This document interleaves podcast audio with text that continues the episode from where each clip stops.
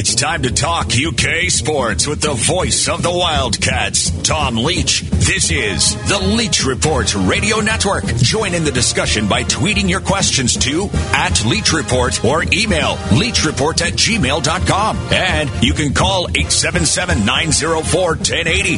Now, along with an outstanding lineup of guests and broadcast to the most passionate fan base in America, the Big Blue Nation. Here's the voice of the Wildcats, Tom Leach. Good morning, everybody. Dick Gabriel sitting in for Mr. Leach once again. Tom is uh, having a little dental work done. It's never fun, but I believe this will wrap things up for him for a while. Uh, so we're happy to sit in. I am uh, safely and uh, essentially distant distanced from everybody. I'm in my garage. If you listen to my show on WLAP here in Lexington each night, you know that uh, that's where we set up shop, at least right here in the garage next to the washing machine, because, well, that's where the modem is up on the shelf. So, anyhow, uh, we're glad to come to you and to fill in for Mr. Leach as well. And, you know, we're going to talk to uh, Justin Rowland today from Cats Illustrated and our buddy Neil Price, who, uh, with Tom, went over some of the great broadcasting moments in sports history. We're going to pick up where they left off last time. That is a lot of fun. I've done it myself on my show. And if you are a fan of sports, if you're a fan of radio, that's why you are with us right now. And that is the greatest combination is those moments. And that's why we are sports fans, and that's why those of us who are fortunate enough to be in the broadcasting business probably cut our teeth on moments like these. And so these are radio, by the way. These are strictly radio. There have been some great TV calls, but of course the radio calls go way back, go back, and then some go way back. So uh, it's a lot of fun. And uh, what's interesting is I've got a few years on Mr. Price, but he is old school when it comes to radio and uh, the great moments in broadcasting and things like that. And just to let you know, and I always tease him about this, one of the many things I like about Neil is he is a huge fan of Johnny Carson of the old Tonight Show. And of course, all he's ever really been able to see, I think, are reruns, or maybe Carson at the end of his career. But that just shows you that Neil has an appreciation for and an affinity for uh, TV and radio that goes way back. So and that's why he's a great broadcaster. So uh, we are glad to have you with us as well, though, and we hope you do enjoy that. But as we said, we're going to talk to Justin Rowland as well uh, before, and we'll talk a little bit with Justin about the impact of uh, Kenny Payne leaving Kentucky. Uh, that happened uh, a couple of days ago. And it is still sort of, people are still sorting that out you know, one of the questions, of course, instantly uh, in this part of the country is how does it affect Kentucky's recruiting? Well, there's nothing immediate as of right now. Of course, it's still way too early, uh, and you know, and, and they will bring in Bruiser Flint. It's not official yet, but this is a guy with an established name and reputation and had some success in the college coaching business, and of course, he was the trigger uh, the triggering mechanism, if you will, his firing uh, for John Calipari to kind of talk himself into a corner. This was several years ago, but you might recall that uh, Bruiser Flint lost his job. Uh, his team really sagged when his best player transferred at the last minute, and things went sour, as they often do for teams in that situation and John John Calipari basically lashed out. He was being loyal to a friend, and I truly, truly appreciate that. Of course, now Calipari is all about the transfers, uh, and only in certain situations.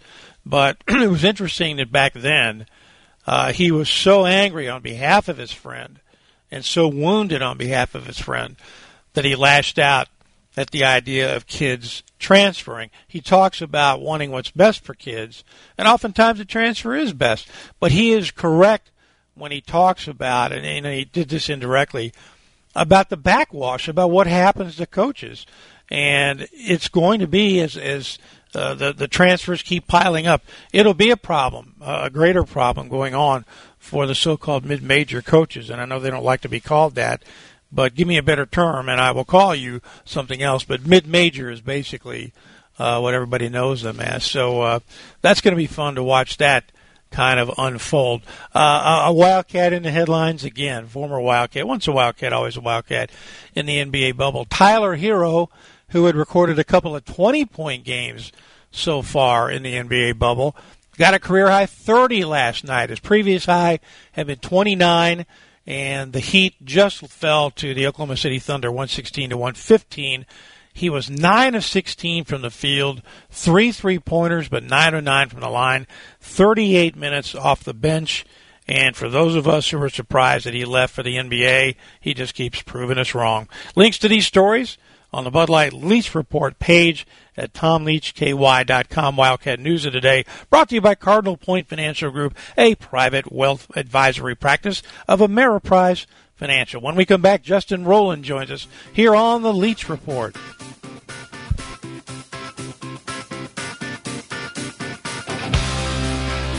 Find out more about the voice of the Cats and get great coverage of the Big Blue at tomleachky.com. Welcome back to the Leach Report. Dick Gabriel sitting in for the voice of the Wildcats. And I'll be honest, we are having trouble connecting with Justin Rowland. We are attempting to call him on the number where we always call him, but there are some problems with the uh, the phone line, so we'll keep trying. Uh, but we will tell you what else is going on right now in the world of sports, and something that has gotten some traction in that it's being tweeted and liked and retweeted on Twitter is. Uh, a proposal put out there by Jeff Brohm, who is the head coach at Purdue, and you in Louisville know that he is a, a U of L product and a graduate of Louisville Trinity, a fine, fine high school, if, if I say so myself. But uh, and he, of course, is the guy who turned down the U of L job to stay at Purdue. But uh, like everybody in the Big Ten, has been sidelined. So Coach Brohm has proposed details for a spring season. He has thought this thing out. He is proposing a, a spring season of eight games, six divisional games, two what he calls crossover games, and he says uh, make it a rivalry where applicable. And I, I apologize, I don't know the division, the divisional match or uh, divisional uh, uh, setups in the Big Ten, but he said in an eight-game spring season, the Big Ten would uh, play, uh, you know, East 1 versus West 1 through 7. And in season, only one padded practice allowed per week. First two weeks of the spring, the northernmost teams would play away at the southernmost team's venue. That's a nod, of course, to the weather. Week six and seven, southernmost teams would travel north for weather purposes. Football games would be played on Saturdays. College basketball games would be played on Sunday. And he also has details proposed for the fall season for practice. Uh, one padded practice per week, no traditional spring practice for calendar year 2022 following the 2021 fall season, and then four to five weeks of 20 hour weeks, etc. Uh, this, of course, flies in the face of anybody who believes that, of course, that would put the health of the players in jeopardy. Because how do you play a season in the spring? And by the way, he is proposing that they start. I want to say in April. I didn't. I saw the date, but I didn't see. Let me keep looking for that. Uh, but his his uh, proposal had them starting later in the spring than other spring uh, proposals. But again, and and he talks about this a little bit. But how do you ask a kid, even if it's eight games, to play a season and then take a few weeks off and turn around and begin preseason practice for the following year, even if it's just an eight game schedule. And mind you, I want football as much as anybody, and and it, you know I have vacillated on fall football as much I think as the situation has vacillated. You know, at first it was no, there's no way. Then it was like, hey, it looks like we're going to have football. And then the surge came, and it was back to, well, there's no way they're going to play. But now the SEC has done the prudent thing. It's still not going to ensure that they play, but the SEC has done the prudent thing and pushed the fall schedule back to September 26th. It still may not play football. I mean, you know, if the surge keeps happening, and yesterday we had a high here in Kentucky for positive cases of COVID. If that keeps happening, we will not have football. You know, we sign off our show every night, you know, here in Lexington by saying, we want football, wear your mask. That's just it. Uh, selfish? Sure, I don't care. I want football. You know, I think it's selfish not to wear a mask, but I'm not going to get into it here. Anyhow, uh, if it means football, yeah, we want it. And it just looks like we aren't going to have it. So, spring football would be the next best thing if all you're worrying about is putting a team on the field. And I know kids want to play. They're always going to say that. You know, I've, I've seen kids on the sidelines, you know, who are hurt, who are damaged, fighting to try to get back out on the field because that's what competitors do. But it's up to the grown-ups to make sure they don't hurt themselves. Now, unless this spring football proposal goes along with a proposal to delay next fall and play a reduced schedule next fall, I just don't see how it's going to work, how it's going to keep kids safe. Because you think about college football, your season generally ends at the end of November or the middle of December if you're in a bowl game. And then you have how much time before you start hitting again? Almost seven and a half months. It takes time to recover. You're going to be in the weight room. You're going to be, you've got some spring football, but that's minimal contact in a lot of cases. But to really get ready to play in the summer, it takes a while to recover. So this would put kids in jeopardy, in my opinion. So give me a better plan for the following fall. I'll think about it. We'll take a break. We'll come back with more of the Leach Report in just a minute.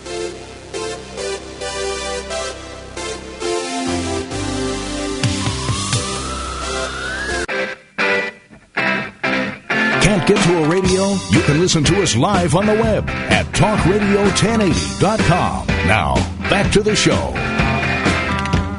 Welcome back to the Leach Report. Dick Gabriel sitting in for the voice of the Wildcats. And let us now welcome via the Kentucky Hempworks hotline the voice of the Mississippi State Bulldogs and a former voice of the Wildcats, Mr. Neil Price, who for 10 years was the radio voice of the baseball Wildcats and the UK women, but now works football and basketball for the Bulldogs down there in Starkville. How are you today, sir?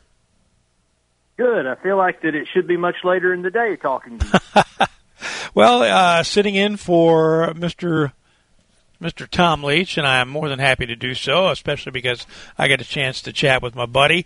And I was talking to, during the setup. I don't know if you heard this uh, earlier in the show, but uh, I've got a few years on you, and yet you and I are simpatico when it comes to uh, our love of the the audio clips the old radio uh, broadcasts of the great moments in sports. And I was also uh, letting the listeners know you're a big fan of Johnny Carson, so you don't mind going oh, yeah. back, going back a ways. But tell me about uh, you know when you were coming up and and listening a little bit and falling in love all over again with some of the old radio clips that were happening before even I was born. Well, I think for me, what it comes down to is I'm just not convinced, and I'm not saying that I'm any good at what I do for a living. I'm just lucky somebody's willing to pay me to do it. But I think that there aren't a lot of people in in radio play by play today that come from a background that they they have to really be the eyes of a listener.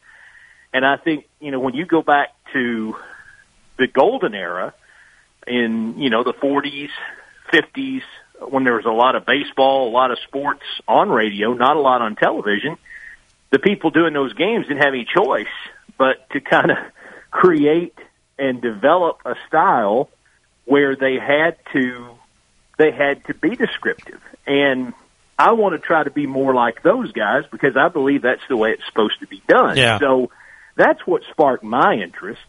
And I just think too when you're talking about radio in general, uh, even in television, I think there was just an elegance in that time to both of those mediums that maybe doesn't exist today. And Yeah. I think there's something really cool about that. I agree. Uh, we're going to play a bunch of clips, and we brought Neil on a segment early because we've got a lot we want to get to. Let me play a one for you here before you hit the break. And this is the Titans miracle called by Mike Keith. This is the great throwback play that was controversial, but it's one of the greatest plays in NFL history. Christie kicks it high and short.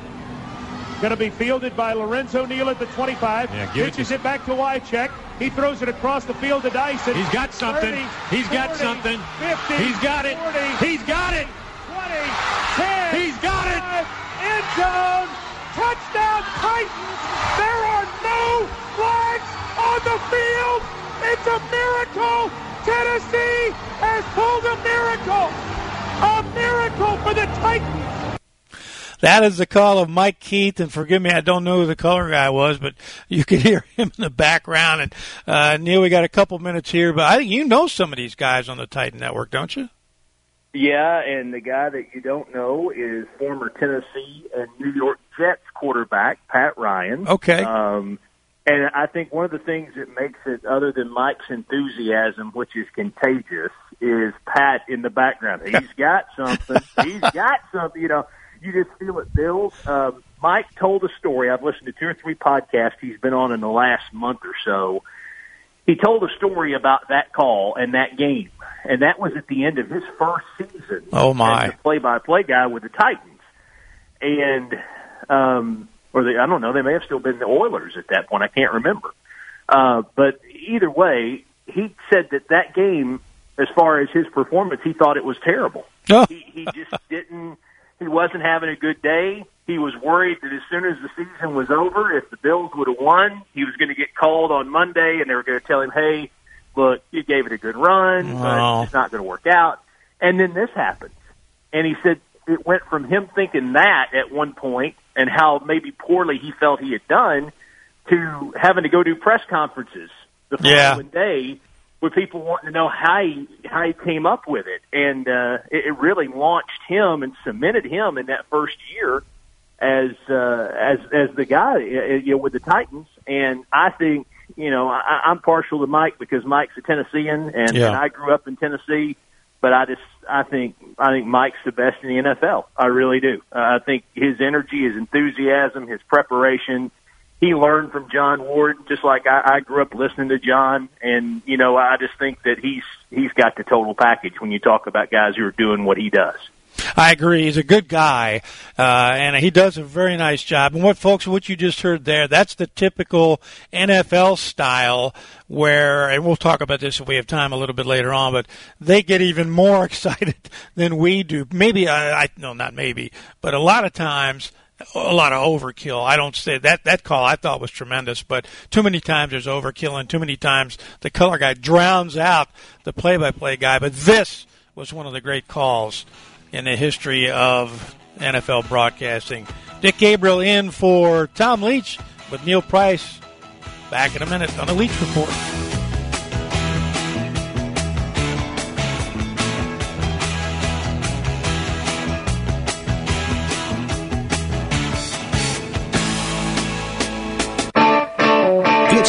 Report on Talk Radio 1080. Tweet us at Leach Report or email leachreport at gmail.com. Welcome back to the Leach Report. Dick Gabriel sitting in for the voice of the Wildcats and the voice of the Bulldogs is with us, Neil Price, and we are talking about great moments in sportscasting and sharing some audio clips from uh, all over sports and all over the country. And uh, some of these are courtesy of the Miley collection. Uh, thanks to Mr. Leach. Let us go to our next clip. This is a painful one now. I was in Rupp Arena for this one. This was the top ranked Kentucky Wildcats, led by Rex Chapman, falling to Auburn. This was the final few seconds, the final shot by Auburn and the miss by Kentucky. And I can tell you, Auburn's had some really good teams under Sonny Smith. This was not one of them, but this is one of the greatest moments in Auburn basketball history. Taylor unloads a three-pointer. Good! Nine seconds to go. Three-pointer by Taylor. 53-52 Auburn. Rex Devin in the forecourt. Long shot, no good. Taylor stops the Auburn. We're going to do it, Jim. We're going to do it. Hold it. They did it. call the it's Kentucky over. foul. Wait, it's yes, over. sir. It's over. It's over. Auburn, Auburn, Auburn. Auburn has done it. Auburn has defeated the top-ranked Kentucky Wildcats here in Rupp Arena. 53-52. War Eagle. Folks, if you ever wonder what it means to a team to upset the Wildcats, that is the greatest example. And Neil, I believe that's the late great Jim Fyffe, is it not? Jim Fyffe from Paintsville, Kentucky. Yeah. Had you heard that one? I had not heard that one. No. Um, that, uh, but but you know, I, I knew Rod Bramlett well, and have known Andy Burcham, uh, who filled it or who's taken over for Rod. You know, I, I've known Andy for years Yeah. because we were doing women's basketball games together, and uh, I can see where both of them get it. Uh, you know, 'cause- 'cause Jim, and then later Rod, and and now Andy. Uh, they they have an unbridled enthusiasm for their Tigers. Yep. And and if people still don't understand, War Eagle is not the mascot. It's just the war cry. And there's, you know, you can Google it and read about it. It's a great story about why they yell that. But, uh, yeah, that is still, people down there still talk about that shot in that game to this day. That brings us to something Mr. Price knows really well, and that is baseball. And he called a lot of home runs in his time calling baseball for the Wildcats but probably we're going to play probably the two most famous home runs in the World Series history. Uh, first of all, there are two different cuts for the famous Bobby Thomson home run. Uh, it was called, of course, by the home team and the visiting team, Giants and Dodgers. And the first one's probably the one that we know the most. And that is the call Thomson in 1951, his home run called by Russ Hodges. Bobby hitting at 292.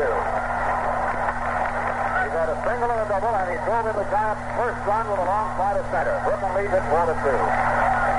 Armstrong down the line at third, not taking any chances. Watson without too big of a lead at second, but he'll be running like the wind if Thomson hits one.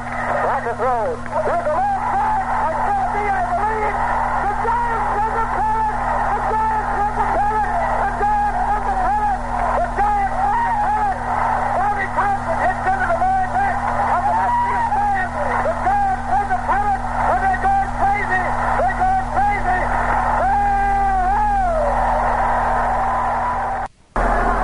Branca. Delivers the curve swung on and called it deep shot to left field. It is a home run.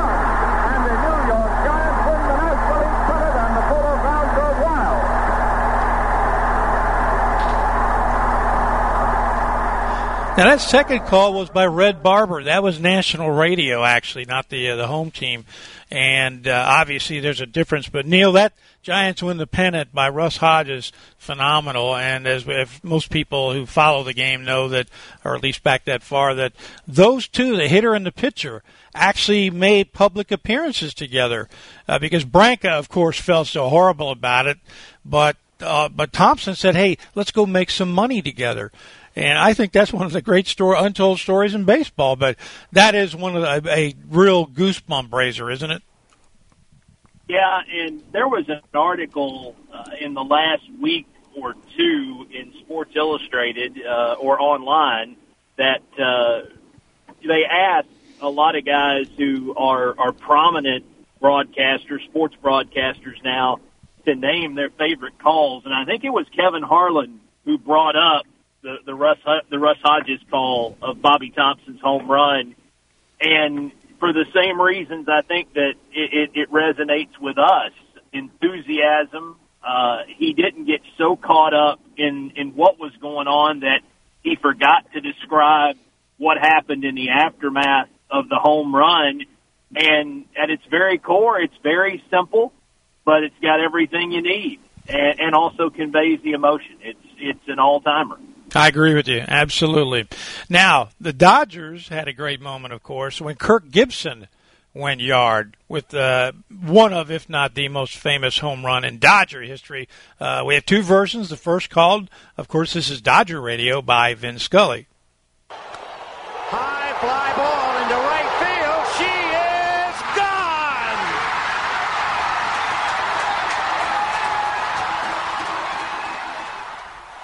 In a year improbable, the impossible has happened. Now, what you heard there was that audio dipped a little bit. And Neil, that's because Vin Scully was the master of what we call laying out. He just let the crowd carry that moment for 20 or 30 seconds, didn't he? Yeah, uh, not quite as long as when he got up and walked to the back of the booth after Hank Aaron's home run in Atlanta. But, um, yeah, let the crowd tell the story. And I mean, I, I, I'm, I'm such a huge fan of Vin Scully. Uh, but I, I think about hearing that and I can immediately in my mind see Kirk Gibson around second base, you know, Yeah. drawing the arm back, you Yeah. know, chugging the fist and uh yeah, and then the line at the end is is just classic Vin Scully. Who Yep. else could come up with that? Yep. I mean, who? who- Well, you're going to find out. The guy that you're going to play next is the only other guy I think who could have come up with that. That's right. The next one is Joe Buck. He was doing the game for national radio, and he was excited. Not that he's a Dodger fan; he was a Cardinals guy uh, by trade, but he just loved being part of the moment and a great story in baseball. Ball to deep right field. This is going to be a home run. Unbelievable. A home run for Gibson. And the Dodgers have won the game five to four. I don't believe what I just saw. I don't believe what I just saw. Neil, how great was it, and how much better did it make it that he came back a second time and said, "I don't believe what I just saw," with a different inflection? You know, I don't know. I mean, it it it, it punctuates it, no question about that. Uh, but I really believe for a guy who had seen so much baseball by that point in Jack Buck's career and would see a whole lot more, uh, I, I really think that it was just genuine excitement. Yep. And I know when you and, and, and me and Doug Flynn were around the ballpark a lot, you know, doing Kentucky games, you or Doug would always say at some point, if you keep showing up long enough, you're going to see something that you've never seen Yeah. before. Yep. And, you know, I- I'm sure Jack Buck had seen game winning home runs before, but Oh, yeah. maybe not quite as dramatic as that one given Kirk Gibson's circumstances coming into that at bat. Yep, playing on one leg, and nobody thought he'd play at all, but one of the great stories in baseball. Neil Price is talking great moments in broadcasting. We're back in a minute on the Leach Report. This is the Leach Report on Talk Radio 1080. You can follow Tom on Twitter. It's at Tom Leach KY. Welcome back, Dick Gabriel for Tom Leach. We are visiting with Neil Price, the radio voice of the Mississippi State Bulldogs and a former radio voice of the Wildcats. By the way, Neil filled in a couple, three times for Mr. Leach on UK men's basketball as well. We're talking about great moments in broadcasting, and Neil and I, and a lot of people just so love hearing these old clips. And I've gotten some texts from friends of mine who are listening right now, but they are so much fun. And I remember watching this next one on television, but this is the radio call. This is the Boston College Radio Network of the most famous touchdown pass ever thrown by Doug Flutie down in the Orange Bowl against Miami, a Hail Mary, a prayer that was answered. Ball game, folks, as Moody takes the snap. He drops straight back, has some time. Now he scrambles away from one hit. Looks, uncorks a deep one for the end zone. Phelan is down there. Oh, he got it! He got it! He got it! Touchdown! Touchdown! Touchdown! Touchdown! Touchdown! Boston College! He did it! He did it! Flutie did it! He got Phelan in the end zone! Touchdown! I don't. Oh my goodness! What a play! Flutie to Gerard Phelan! 48 yards! No time on the clock! It's all over! They're a little biased there, Neil, a little over the top, but I guess if you're a Boston College fan, you're up for anything. Yeah, and and at that point in time, in the history of of those two programs, you know, that's that's a huge win Yeah. for Boston College, and you know, immediately becomes one of the iconic moments in the history of college football. Um, yeah, I, I just again, you know, there there's a big debate I think in in the industry about the analyst and how much enthusiasm and you know talking over the play-by-play announcer, all that. In that moment, how can you not just let that go? I mean, because if you're a fan of Boston College and you're listening to that, that's your reaction. That's right. Right? I mean, and I do think there's there's a part when you're working for a team like Tom and and me and you have done at Kentucky throughout your career. When you're working for a team, you you have I think a responsibility to connect with the audience, with the fan base, and if you're their eyes and and you're there painting that picture for them, if they were there, odds are they're going to be that excited too. So I just think it's great when it's genuine. When Yeah. it's not forced, when it's genuine like that, it's it's wonderful. Yeah, I agree with you. Well, speaking of genuine, our next clip comes from a guy who absolutely was genuine. Uh, whether you liked him or not, some people did, some people didn't. But Howard Cosell, who at, I think was at his best when he called boxing, when, when boxing was in its heyday, and uh, he called, of course, the 64 fight, Sonny Liston, and then Cassius Clay, uh, and Liston refused to answer the bell. That's that's how he lost that fight. His handler, I think, or Liston just knew he couldn't beat him, so he didn't come back out. So there was no uh, dramatic knockout blow, but Cosell gives it as much drama and theater as if Clay had knocked him cold. So give a listen to a young Howard Cosell. Come up to round seven. Clay looked like had about had it coming into the fourth round. Now, wait a minute, wait a minute.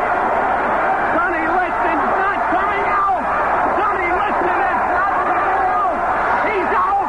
The winner and the new heavyweight champion of the world is Cassius Clay. W- wait a minute, wait a minute. I mean, what a tremendous way to set up that clip. And then uh, we've got actually we've got audio from the post-fight interview with then Cassius Clay. You may have heard some or all of this, but this was almost as good as the call. I am the greatest. Cassius, you're I'm the king. I'm the king of the world. They tell the truth. Tell the truth, Cassius. Get that. I have upset the world. Give me justice. You're the king of the Did you ever believe it would happen this way? I told you. He- if you want to go to heaven, I get him in seven. I am the king. King of the ring. I am the king. not me. I am the king. What made him so easy for you? Because I'm too fast. He was scared. Who gave you your plan? Angie Dundee? No, myself. Was there any single point where you thought you had it? I thought I had him in the first round. I tell you what, Neil, it doesn't get much better than that when it comes to boxing. But the wait a minute call, I hadn't heard that in forever. And like I said, that's every bit as effective as a great knockout punch, the call of a great knockout blow. Yeah, and that's the first time I'd heard the the call uh, where Sonny Liston didn't answer the bell. Uh, you know, and then of course the the interviews. How many iconic interviews are there that involve Howard Cosell and Muhammad Ali? I mean, they work so well together. Yeah. And I think part of the reason that it did work was because both of them had very strong opinions and they weren't scared to share them with people. uh, you know, and they were great foils for, or, or Cosell was a great foil for Ali. No question Oh, yeah. about that. And it was must see television every time. Well, and you know the other thing too that people don't realize is that they they needed each other. Cosell and Ali needed each other, but uh, to your point, but the other thing too was Howard Cosell was an attorney before he became a sportscaster and never let anybody forget it. It was a brilliant man, and he was the first person to publicly, and he had quite the pulpit, quite the podium, to publicly declare that Ali had been robbed of due process when they took his title. And Muhammad Ali never forgot about that. So that's why they were such great uh, kindred spirits. And speaking of kindred, there's a terrific book I will commend to you called Sound and Fury, written by Dave Kindred, the former sports editor of the Courier Journal. There is a, there are a million books about Muhammad Ali, but this one was a little different because it was written through the prism of their relationship, and it's absolutely tremendous. I recommend that. Uh, I got one more clip for you, and this is another famous home run call. This was Roger Maris going for number 61, and some people believe that it uh, should still be uh, looked upon as the record. But this is the scooter, Phil Rizzuto, uh, who himself was a New York Yankee as a player, calling number 61 by Roger Maris. Two balls, no strikes on Roger Maris. Here's the windup. Fastball hit deep to right. This could be it. Way back there. Holy cow! What's the Maris?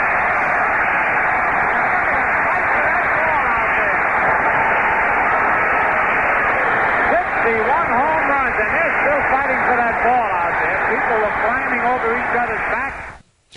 That's the scooter, Neil, and uh, he was uh, a piece of work himself, wasn't he? There are three things that I think of when I think of Phil Rizzuto, and one of them is right there, the holy cow. Yep. Um, the the second is when he would walk away Yes. And would have the scorebook and would come back and you would see in the scorebook the, the notation WL and Yep. somebody would say, What does that mean? And he would say, Wasn't looking. and uh and then the third is the keychain that George Costanza Yeah. loses that gets paved over in the New York City street. And at the end when the water main bursts, you've got it up in the air. Holy cow, you know, it's yeah, uh, uh, Rizzuto was Rizzuto was one of the best. And Yeah.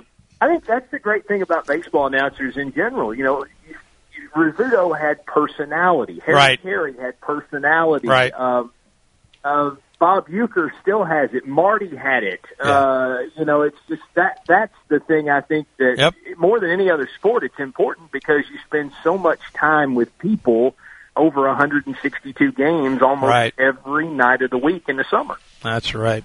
Well, Neil, it's uh, always a joy speaking with you and going over clips with you. Thanks so much for your time. Stay well, stay safe, and I'll hope to see you soon. Good talking to you. Thanks, buddy. And we'll come back and wrap up this edition of the Leach Report. Com. Look for the Leach Report on Facebook. Show updates, contests, and other cool stuff. Check it out today. My thanks again to Neil Price for joining us. Thanks to Shannon for keeping track and keeping straight of all the clips that we were running. And our thanks again to the Miley Collection for allowing us to use some of their audio cuts. We sure hope you have enjoyed today's show because uh, it's always fun to listen back. And, you know, I've got to roll back, and next time I sit in for Tom, get some of his best clips too because he has some great ones as well. Thanks again for joining us here and have a great morning. This has been the Leach Report. Thanks for listening to The Leach Report. Make sure you check out the podcast page at tomleachky.com whenever you miss a show. And be